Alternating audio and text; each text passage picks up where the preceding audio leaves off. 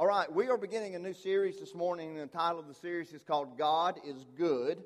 And uh, we are going to, over the next um, several weeks, talk about different things uh, having to do with that. Let me read the, the scripture that we're going to look at this morning. And there's some others, but this is kind of the main one. It's Psalm 34 8. If you have a Bible, you can turn there, or it'll be on the screen. Psalm 34 8. Read that. Just read, read that out loud with me. Oh, taste and see that the Lord, blessed is the man who takes refuge in him. One more time, read that out loud. Oh, taste and see that the Lord is good. Blessed is the man who takes refuge in him. So uh, that's what we're looking at this next several weeks about the idea that God is good. Now, there's a phrase that's been pretty popular, it's been out for a while and you probably know it, and without me saying anything else, I'm going to start the phrase, and I'm going to expect that you're going to be able to interact with me because you've heard this before, and the phrase goes like this God is good all the time. See, you've heard that before, haven't you, right? God is good all the time, all the time, God is good. You may even, you may even be familiar with thinking about God as being good by the simple little prayer that we were taught when we sat down to pray to bless the meal, right? God is great. God is, let us, by his hands we shall be fed daily bread. Not a, amen. Not, that's right. Not a bad pray, not a bad prayer, right? Acknowledging God's goodness, His provision for us, and to provide for us the daily, the daily bread that He provides for us. Those are things probably uh, that you would uh, obviously think of in your mind when you think about this idea of God being good. So that's kind of the title of the series, and us looking at what it means for God to be good. And this morning, we're going to look at this psalm that I, we just read and talk about what the psalmist says there about taste and see that God is good. I'm going to explain a little bit more of that in just a moment. But in the weeks to come, we'll be looking at God being good through uh, His His grace and His um, forgiveness and His provision. Those are the kind of things that we're going to be talking about in the next several weeks with this whole uh, idea about God being good. Now, here, here's the thing that um, that I want you to know. I like I like definitions of things. To me, if you can kind of define things, and it helps you to be clear about what you're talking about, and that helps put parameters on things so you can make sense of everything. So you might want to jot this down. It's going to be on the screen. The word good, as it's used here in Psalms 34 8, it means excellent or agreeable. All right?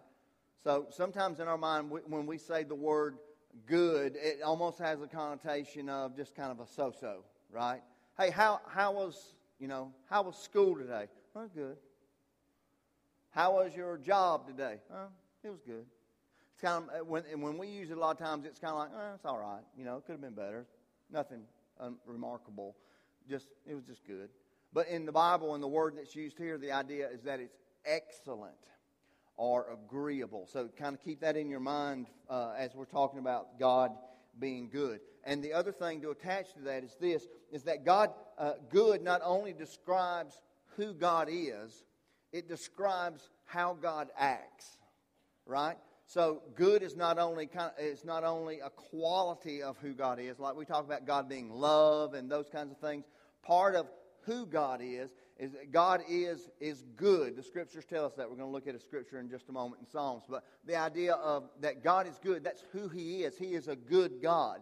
And not only, it's not only a characteristic of who He is, He's not a, God is not only agreeable and excellent, but He acts in agreeable and excellent ways.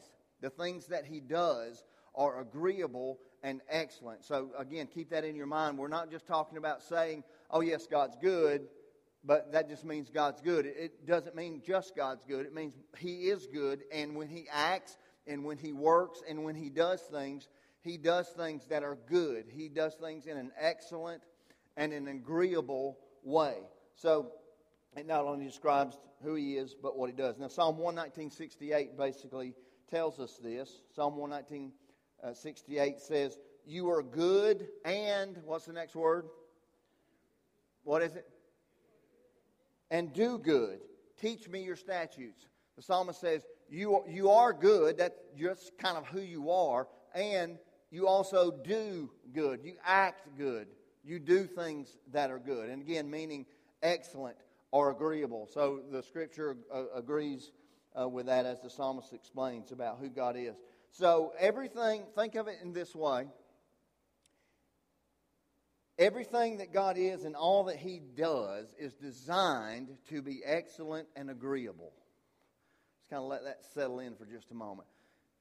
Everything that, that God is, not the only thing He is, but everything that encompasses of who God is as far as Him being good. God being a good God and what God does is designed to be agreeable and excellent. And I think we can even transfer that and say all the things that God has in store for us, the things that God has for us. Not only is He a good God toward us in His character and in His being, but God does things that are good for us. In His mindset and the things that He has prepared for us and the things that He does for us, those things are agreeable and excellent. That's his mindset. That's what he wants for us the things that are good, the things that are agreeable and excellent. So um, now, you may be saying, wait a minute, I'm not sure. I'm not sure that I, I'm buying into all the God is just that's who He is. He's good. Because you may be thinking about some things that you've experienced that haven't been that good. In fact, people will say, if God is such a good God, why is there so much tragedy in the world? If God is such a good God, then why did He let this happen to my loved one? If God is such a good God, why does my wife has cancer? If God is such a good God, why did my child die at a young age? If God is such a good God, you can fill in the blank, and we can all probably go there and have examples of things that we can think of that we've experienced that in our minds certainly are not what we would consider to be good, especially um, excellent or agreeable. So people have challenged, and you may even be challenging that idea. I'm really not sure. You know, there's been a lot of stuff that's happened in my life. I'm not sure that, that I would agree that God is good. And that's okay. I want you to know that's okay if that's kind of where you are. In fact, it's, it's really, it's really uh, maybe not that uncommon for it to be challenged. In fact, God's goodness was challenged from the very beginning in the Bible. Look in the book of Genesis. In Genesis chapter 3, you may be familiar with the story. Verses 1 through 5, as the, as the serpent comes to uh, the woman after they had been given some instruction from God about what to eat and what not to eat. And here's kind of the, the, the few verses that go along with that. Genesis chapter 3, verses 1 through 5, it says, Now the serpent was more crafty than any other beast of the field that the Lord God had made. He said to the woman, Did God actually say, You shall not eat of any tree in the garden? And the woman said to the serpent, We may eat of the fruit of the trees in the garden, but God said, You shall not eat of the fruit of the tree that is in the midst of the garden, neither shall you touch it, lest you die. Verse 4, here's where the questioning and the doubting God's goodness comes in. But the serpent said to the woman, You will not surely die. For God knows that when you eat of it, your eyes will be opened, and you will be like God, knowing good and evil. So, from the very beginning, that, that idea of doubt, that seed of doubt, has been planted into our minds. And with the, what the serpent did here with Eve was the idea of he didn't really change God's word so much as to create a little bit of doubt. Is if this is what God wants for you, are you sure this this surely can't be good for you? God basically, God's just afraid that you're going to be like Him, not realizing that God put those. He said that to them. He he didn't want them to eat of the fruit from the tree because he knew that it was good for them not to. It was good for them but the, the serpent tried to put this doubt. So the doubt has been questioned from early on, and it's okay. And today, again, people still challenge that. You may be doing some of that now in your own life. Maybe you've done that in the past. Uh, and, you know, the funny thing to me, because I have a warped sense of uh, humor sometimes in the way that I look at things, is that not to make light of it, because I do understand people will say, well, if God is so good, why do all these bad things happen? And I understand where, where we can come from. But why don't we say, why don't we flip that around? I've never heard anybody say, well, you know, if humans are so evil, why is there so much goodness that still surrounds us? You know, we don't ever, nobody ever flips that around. I haven't heard people say that. So, so why say if God is so good, why is there so much evil? Why not look at your own life and know how evil you can be and decisions that you can make and the, the choices that people make that harm other people's lives? Why wouldn't we be able just as well to say, as bad as we are, it's amazing that God still surrounds us with all this goodness. Just look around us. So again, I'm not discounting if you're doubting. I want you to I want you to hang on to that because I've got a challenge for you if that's where you are. But just to understand that um, that that is real, and I'm not kind of covering the topic. If God's so good, why is there so much evil today? But I know that's a challenge. But today, uh, you know, whether you would agree with, yeah, hey, I agree with you. I'm on board. God is a good God. God is good all the time. All the time, God is good. You know, I agree with that. I'm on board 100% or whether you would say, you know what, I just, I just don't know that I'm buying into all that right now. Uh, wherever you fall, I want to challenge us today to do what that psalm said that we read. And the psalm said, Taste and see that God indeed is good. That God is good. For us to be able to taste and see. So that's kind of where I'm going with this and where I want you to, to follow along. Here, here's what the word taste means. Again, another definition based on how it's used in Scripture. It means to try to evaluate with a view to consume if the flavor is suitable. To evaluate with the view to actually consume it if the flavor is suitable. Now, that's important for a couple of reasons. Because the view to uh, consume something, if we are tasting something with the idea, man, I am going to devour this, versus tasting something that we might think we already don't like, and we want to get just enough in it to confirm our suspicion and doubt about what we think about that. Do you know what I mean? And sometimes we can have a preset uh, a mind about, I hate this, I hate this, I hate this, and because you already think that you hate it, if, especially food, if you were to taste it, you're already making the nasty face, you know, before it even gets here because you're, you're convinced it's nasty. And so to prove to everybody else, you've done this, probably friends around the table, people, oh, just try it. You don't like that. I can't, but I've never met anybody that, yo, you've never had mine. You just need to try this, right? And, and, and if they are a good guest, they will appease you and they will try to do it, but they will take the smallest amount of whatever it is that they can possibly get on a fork or whatever, and they will already be making that nasty face before it even touches their tongue because they have already determined they don't like it. You know what I'm talking about? We do that. That is a different thing than tasting with the view of consumption. That's a different mentality of consumption. Now, we tease my father in law all the time because he does the opposite. He doesn't make the nasty face of stuff. The joke is uh, when we're around him, and our boys always make fun of him, is that his wife Brenda, she'll cook something. She's a great cook, my mother in law, and always cooks good things. And Bill, all the time, she will have something, and he will be on his way to approaching his mouth, and he will be telling her, mm, Oh man, Brenda, this is good. And he hasn't even gotten it in his mouth yet, right? The man has learned over the years how to do that. But so we always joke. His, his, idea is, oh man, this is awesome. And he hadn't even tasted it yet, but he's had enough experience with her cooking, even if he didn't even know what it was. He knows, he knows it's going to be good, right? That's different. That's a view of consumption versus uh, what that's what this, this idea means taste and see that God is good versus viewing with an attitude of I'm going to already I'm going to confirm what I already think about this. Take a look at some of these kids. This is what we do sometimes.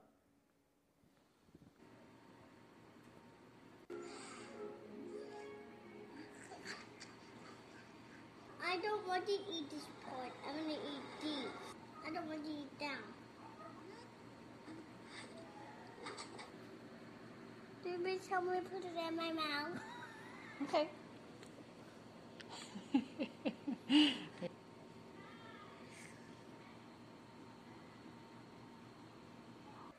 I don't want this one. Blah.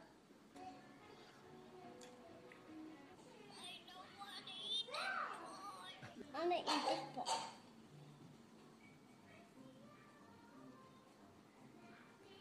I'm done. I don't think so. Cause I, please help me. Just That's not real bad. No, it's not. It's actually pretty good. I don't want to eat this green portal. Been there, done that? Yeah. My, my, favorite. Please help me. and then, it's not that bad, right? Now, you've made that face with food. You know, of course, that's the typical here's the kid trying to get the kid to eat broccoli. Not all kids hate broccoli, right? We went out to a birthday dinner with my mother the other night, and my little nephew ordered uh, at the Olive Garden, he ordered spaghetti with a side of broccoli. He's like 10. He loves loves vegetables. I thought, man, that's that's a crazy mix. So everybody doesn't hate broccoli, but that's that's kind of the idea. All right, that's the difference of that's the idea of I, I'm going to taste this because you're going to make me, but I am already convinced that it's nasty. There's no doubt it's going to be nasty. That's the difference between tasting to confirm our suspicions versus tasting to um, uh, see that God is good, tasting with a view of consumption. So you may want to write this down because this is, this is what I think we should do according to what the Psalms says.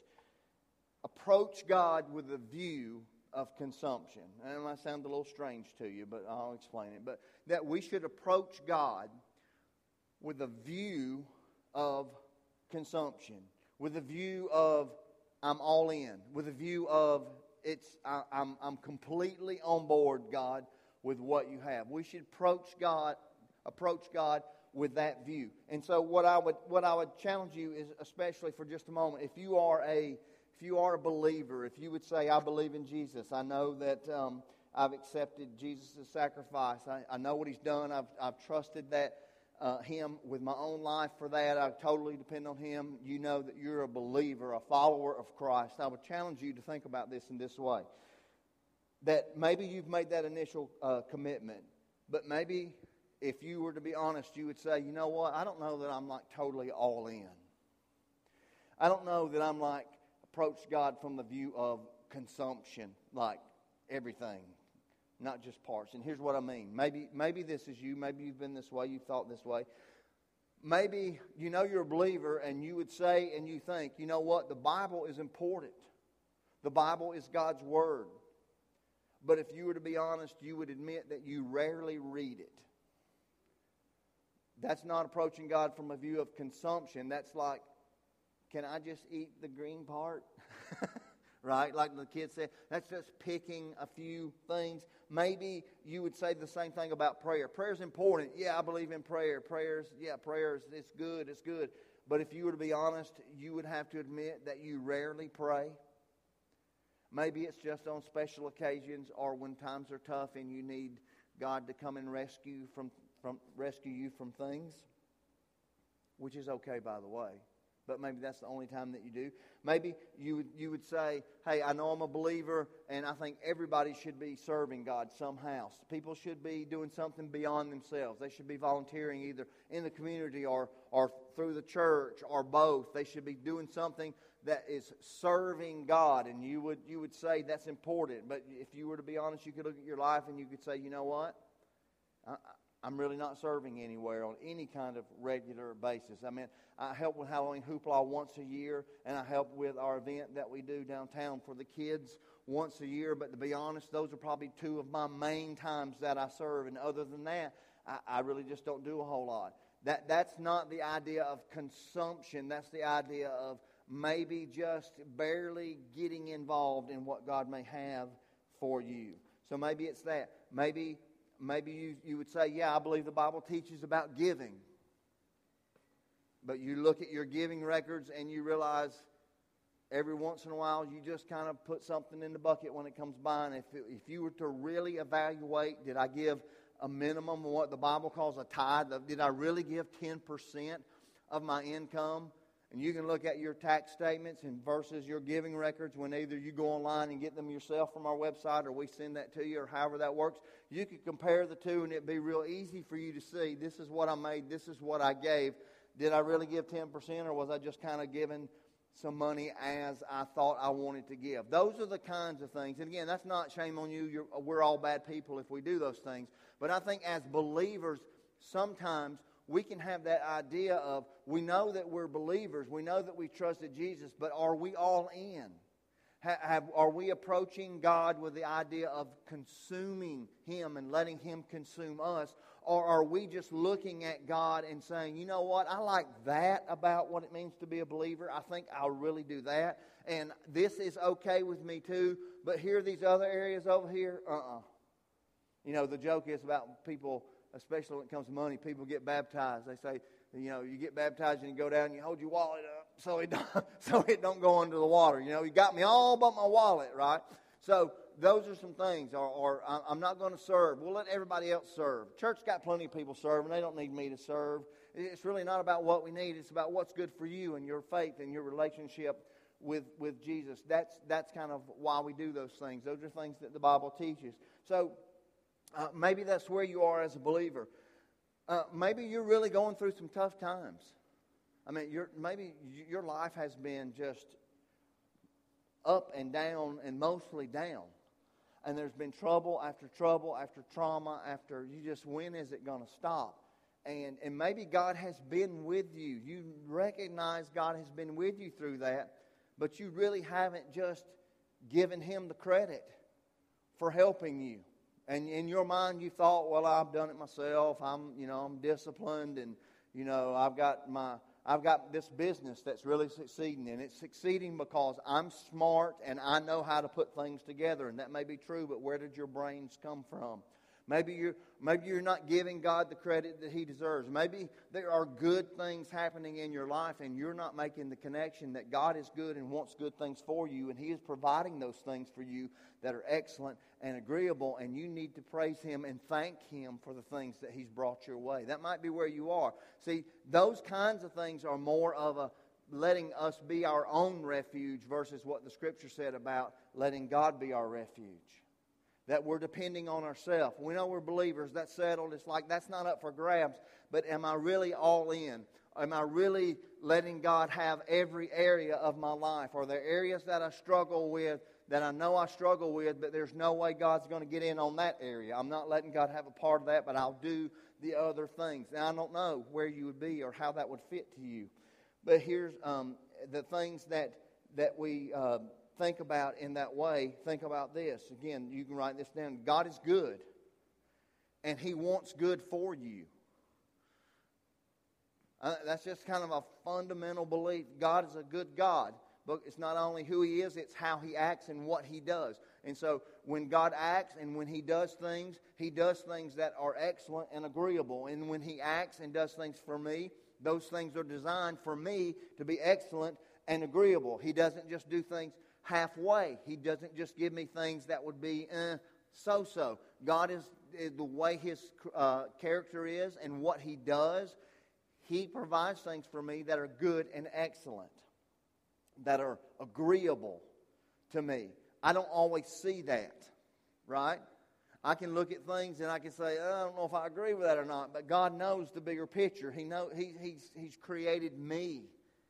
So, what He has in store for me ultimately is excellent and agreeable for me, even though I may not recognize that. So I don't know where you may be as a believer. Maybe there's some things that's holding you back, and I can say to you, you know, what's keeping you from giving everything to God? What is it that's hindering you? What's what is it if there's anything that's keeping you from just saying, you know what I am? I'm just all in. I'm not just I'm not just playing the church thing and I'm showing up once a week and every once in a while I'm going to an event, but but I'm all in. This is not about a gathering. This is about a relationship with me and God. And if whether we ever had another opportunity to gather in what we call church or not, you still have a relationship with God. And that relationship can be growing and thriving and developing, not just because we have a place where we call church, but because you have a relationship with God. And that can happen anywhere that we are, right? So I don't know where you might be as a believer, but maybe maybe those are some things that God would challenge you to think about. And then uh, maybe this morning you, you, say, you know, if, if I were to be honest, I would say I really don't believe in God. I mean, and you may say, and I've heard people say this, you know, it's not that like I, it's not like I'm against God. It's not like I, I shake my fist at God and that I hate God. But I just don't know if I buy into all that stuff that I hear all the time, and especially the idea of God being good. Maybe you're thinking, like I said earlier, you've got some examples. Well, if God is so good, then why did this, this, this, this, this, and this happen? And so I want to challenge you to, to think about what's going on in your life. And maybe you don't think all this stuff is real. Maybe you don't think uh, God is real. And I would challenge you to think about this. If you are of that mindset, could you be honest with yourself and would you say, truth be told, because I have that view of God, what I do is I walk around daily and I look for things to confirm my suspicion about God. You're like the kid with the broccoli, and you've already determined that God is not good, that you don't believe in God, and so your mindset is just to barely the least little bit of thing that you could possibly be involved in that would expose you to God. You're picking and choosing the things that you know would turn you off or support your idea that God's just really not a good God. You're hanging around people who are down on God. If you come to church, you've got this skeptical attitude because you've just read some kind of book that disputes everything the Bible prop says. And, and instead of going all in as a view of consumption with God, you're picking and choosing the things to support your argument to make you feel better about you not believing in God. And I would say part of that is good because you're halfway there if that's where you're at. I mean, you're on the right track. But I, here's what I would challenge you with. What if you did some things differently?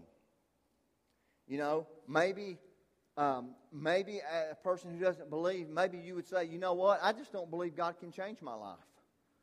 You don't know what I've done. You don't know what I think. You don't know how I behave. You don't know the people that I've hurt. You don't know the things that I did that are not only illegal, but they're immoral and they're wrong. You just don't understand. I just don't think God can change my life. And you support that opinion by continuing to live that way and you're convinced God's not going to change my life, God can't do that, so I'm just going to keep doing all these things. And the more that I do these things, the more I believe that God can't change my life, and the more I believe God can't change my life, the more I continue to live this way, and I'm in happy agreement with myself about what God can't do with me. What if you did things differently? What if you lived a different way? Maybe you say, um, you know, uh, I'm not, I'm not sure about all of this salvation stuff. I mean, how can God really save me? I'm not sure. We talk about it in the church all the time. How does that really happen? How does all that work? I'm just not sure. And you know what? Even if He could, surely He doesn't want to do that for me. Again, because look at how bad I am. And it's a contradiction of terms or of, of opinions. It seems like people who would say, if God is so good, why is there so much evil in the world? Are probably the same ones that would say, well, if I'm so evil, how could God love me so much? Well, you should be able to connect the dots and realize that you're part of the problem of the evil in the world. Guess what? Even as believers, we still have a sinful nature. We still have the ability to choose wrong against God, which does make a difference in the lives of people. And maybe that's where you are as an unbeliever. And again, just would challenge you to say, um, maybe maybe you could live differently. So uh, here's what I'd like for you to do. I'd like to challenge you just to go all in. I'd just like to challenge you to go in. Maybe you say, listen, I only, I only think it's real. All right. Okay, that's good. What if you live like it was real? I don't know. Put a time frame on it. God's big. He can handle stuff. He can do whatever he wants to. But what if you said, you know what? I'm, just, I'm skeptical about all that stuff. I'm skeptical about church people because they're all hypocrites and I've been around people. I blah, you got the whole excuses. You got the whole, you got all that stuff that people do. Well, I would challenge you. Why would you want to focus on the negative? Why wouldn't you want to focus on the positive? And if you want to disprove that God is not good and that that he can't save you and all that kind of stuff, if you are or can save you, if you wanted to disprove that, I want to challenge you. Go all in. Just give your life to him. Say, God, I don't know, know if I believe all this, but I'm trusting my life completely to you. And if you're powerful enough to change things, I'm going to give you the benefit of the doubt. I'm going to approach you with a view of consumption. I'm going to taste and see that God is good. I'm not just going to take a little bit and, and barely confirm my suspicions. I'm just all in. And I'm going to go with it until you prove me different. you're doing the same thing on the other side of the equation. You're assuming, if you're in this camp, you're assuming that God's not all these things, and you're living as if He isn't, and you're wanting or waiting for something to happen to prove that He is. What if you switched the tides and you lived as if He was and waited for something to prove that He wasn't? Give it a try. Who knows what will happen? I think I know what will happen. But it's the idea of tasting and see that, that God is good. And here's the reality of this and this goes for people who aren't believers, it goes for believers in certain areas. You really can't make a valid judgment on God's goodness if you just barely pick and choose things on your own desire to prove or disprove your, your feelings already. You can't have a valid judgment, I don't think, unless you really get a good sampling of who God really is. Does that make sense? maybe it makes sense to you in this way with food because that speaks to all of us, right? If I want to try a food and there's something on the plate and I say, you know, I've never had that, I don't know if I'm going to like that or not. If I take my fork or whatever and I pick the smallest minuscule amount of whatever that food is that I'm wanting to sample and I barely put it up to my mouth, am I going to have a full representation of what that would taste like if I would get an adequate amount of that and put it into my mouth? I'm not, am I? Right? You've done it. You've been to dinner with friends. Who's ever been to dinner with friends? You've ordered. You had the discussion before you order. What are you going to order? I don't know. What are you going to order? That discussion happens after you had the discussion. Where do you want to eat? I don't know. Wherever you want to eat. Right? And then you get there and you say, What are you going to order? And I don't know. I always order the same thing. I'd like to try something different. That's the conversation that happens around our table. I order the same thing every time. I'd like to try something different. But man, this thing's so good, I don't want a chance giving it up to something that's going to be nasty, right? So, but you've done that, and you've ordered, and you've looked at everybody's plate when people have ordered, and you're looking at what you ordered compared to what they ordered, and they got a big smile on their face, and you're looking, yours is good, but man, I mean, they're enjoying theirs. I mean, it's a mmm every time. You know, they're even making a, when they cut into it. Oh, right? Every bite is a savory mm, and uh, napkin. And you're over there looking at your Parmesan chicken. And it's like, yeah, this is Parmesan chicken, all right. No, all right? But here's what happens. Inevitably, here's what happens. And somebody will say, hey, do you want to try it? Oh, this it's really good. Do you want to try it? Well, that's what happens around my table. Y'all may not want to eat off other people's plate. We don't care. We even ask people, hey, can I have a bite of that? Right? Uh, we just figure they'll tell us no if they don't want to eat off our plate, right? That looks good. Can I have a bite of that? Right? So, so people say, oh, man, this is really good. You should try it. All right? And if they turn their plate to you or, or they, they hand it over to you, inevitably what happens?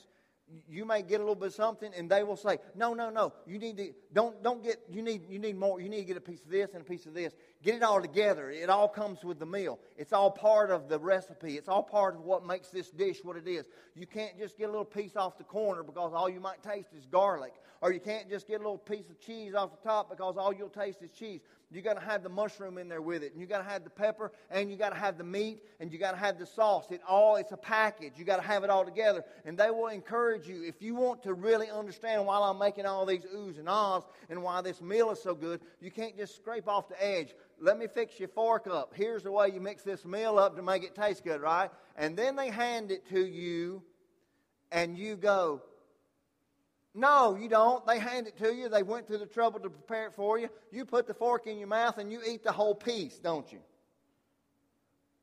Then you can evaluate if you're going to like it or not. Until then, you can't rely only on smell, which is a big one for me. If you're going to ask me to try something, you're going to have to give up. You're going to have to just deal with the fact that I'm going to smell it first, right? I mean, it's just part of the Kaufman trait. When I open it, I don't care if the milk. If I had a if I had a glass of milk 20 minutes ago, and I go back in the refrigerator and I have another glass, I'm opening the lid. I'm sticking my nose in the in it to make sure it's still good before I pour it. Right? It's just the way it is. But you can't properly evaluate things without having an adequate sample of things like food. I think for lack of better words, it's not the best illustration, but it's just it's kind of what we live with imperfect illustrations, right? Imperfect lives. God is similar. If you're questioning God, if you're doubting God, if you don't believe God is real, maybe even as a believer, there are certain things like, I know God says He'll do this, but I'm not sure He wants to do that for me. And you're just dabbling, you're just barely inching in, and you're, you're, you're tasting not for a view of consumption, but maybe out of fear or to confirm something that you already know God won't do for you. You can't do it properly unless you just go in and have an adequate example of what it is you're dealing with. And I think it's the same thing with God, especially as it applies to you if you're not a believer. You can't just pick and choose and dabble and question. You're not going to get an adequate representation of who God is until you just go in and then let God deal with you. So I want to challenge you to do that. And here's the challenge I'd say to you, especially as a person who doesn't believe. Two, two scenarios. You may have heard these before, and I've used these before and thought of them a lot in my own life. Two scenarios. Let's say that you don't believe there's a God. Heaven's not real, and all this church stuff is just a bunch of baloney. Let's say that that's what you think. And let's say I believe that it is real and it's all, God is good and, and what we say is true and what the Bible says is true, right? Well, let's say that you, you got those two options if you went all in and you believed as if God was real and you lived as if God was real and God gave you blessings in this earth and helped you make a difference in other people's lives and you felt better about yourself and you understood more about God's creation and you lived that way all of your life as if God was good and as if God was real and Jesus was real and all this whole thing that people talk about really is real. If I live that way, if you live that way, and you get to the end of life and you find out it was all just a hoax.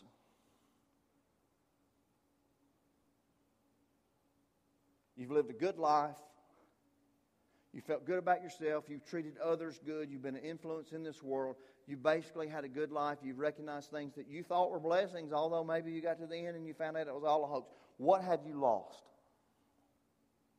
On the other hand, let's say you think God's not real and all that stuff is a joke and blah, blah, blah, and you live as if it's not true. And you just do your own thing. You don't believe in Jesus because you think that's ridiculous. It's just, uh, Jesus is just a crutch for people who are weak, who are not strong enough to pull themselves up from their own bootstraps and all that stuff. And, and, and God doesn't provide blessings, and you provide stuff for yourself, and you're a hard worker, and you're your own self made person, and you're your, all this stuff, and you don't acknowledge Christ, you don't acknowledge God, and you live all of your life, and maybe it ends up being, you know, even, you know, it's not that you've been mean to people, you've even been nice to people. You maybe you've even been able to make a little bit of difference in the world. Maybe, maybe you have uh, finances that in such a way that you're able to do things that have made a difference in the world. But you lived as if God did not exist, and you get to the end of the wor- end of your life, and you realized you were wrong that it was real. You've got everything to lose. Yeah, you might have enjoyed some stuff here on this earth. You might have made some wealth. You might have done some things. You might have grew a business. You might have done this or you might have done that. But when it all comes down to it and God is real, you've lost eternity. Really, amongst other things that I would argue that you can't have apart from knowing Him on this earth. You've got everything to gain and nothing to lose. So I'm going to challenge you. If you're doubting, you're skeptical, if you don't think all this is real, I want to challenge you. Quit dibbling and dabbling and reading some far out, some idiot who has some kind of degree from somewhere, and you're, you have more faith to believe something that is ridiculous than you would to be, believe something that God would say is true. I would challenge you. Just live as if He's true. Go all in. See what God does in your life. That's the only way you're going to be able to evaluate it. If you're a believer, the challenge for us would, would be just, just what is it that's holding us up? What is it that's keeping us from experiencing that fullness of God? So, so here, here are two things I'm closing to, to think about.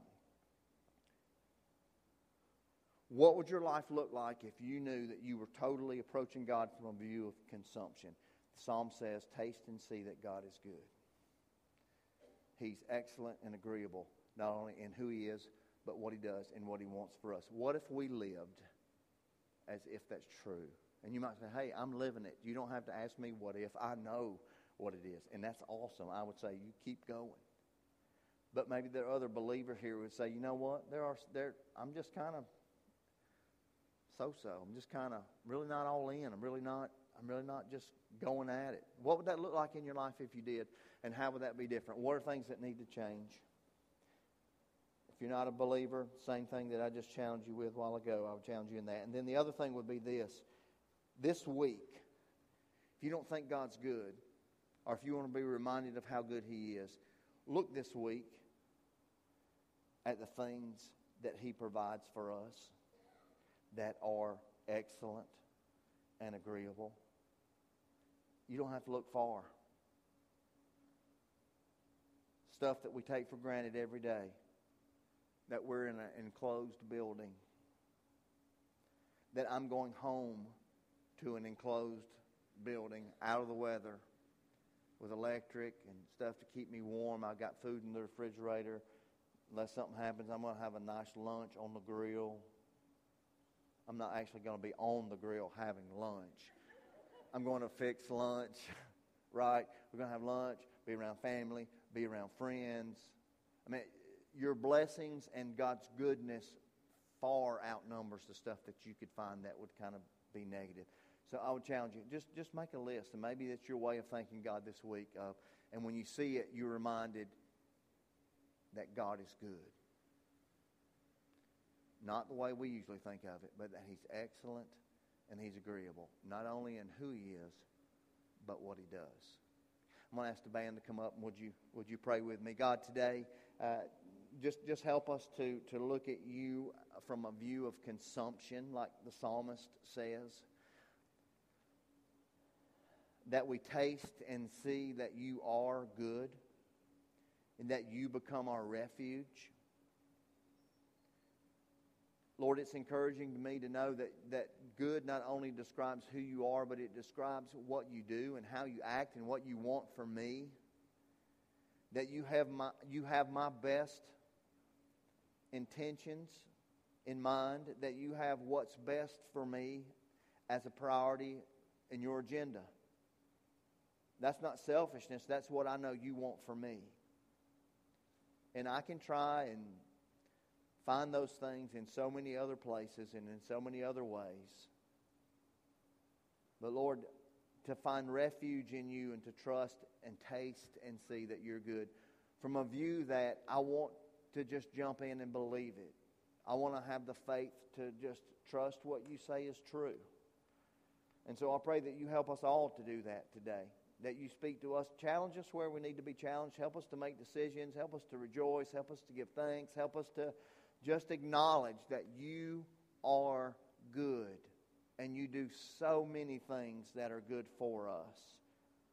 So, as we uh, even continue a series this week and look at different scriptures and different messages, just remind us of your goodness. Lord, we cannot overlook the great example that you have shown us in your goodness by sending your Son, Jesus Christ, to pay the penalty for our sins and die on the cross for us. There is no greater example of your excellence to us. There is no greater example of what would be agreeable for us and to us than by the example that you have shown us by giving your Son to us as a sacrifice for our sin. So help us to acknowledge that. Help us to give you praise where we need to do that and acknowledge your goodness in our lives. In Jesus' name, amen.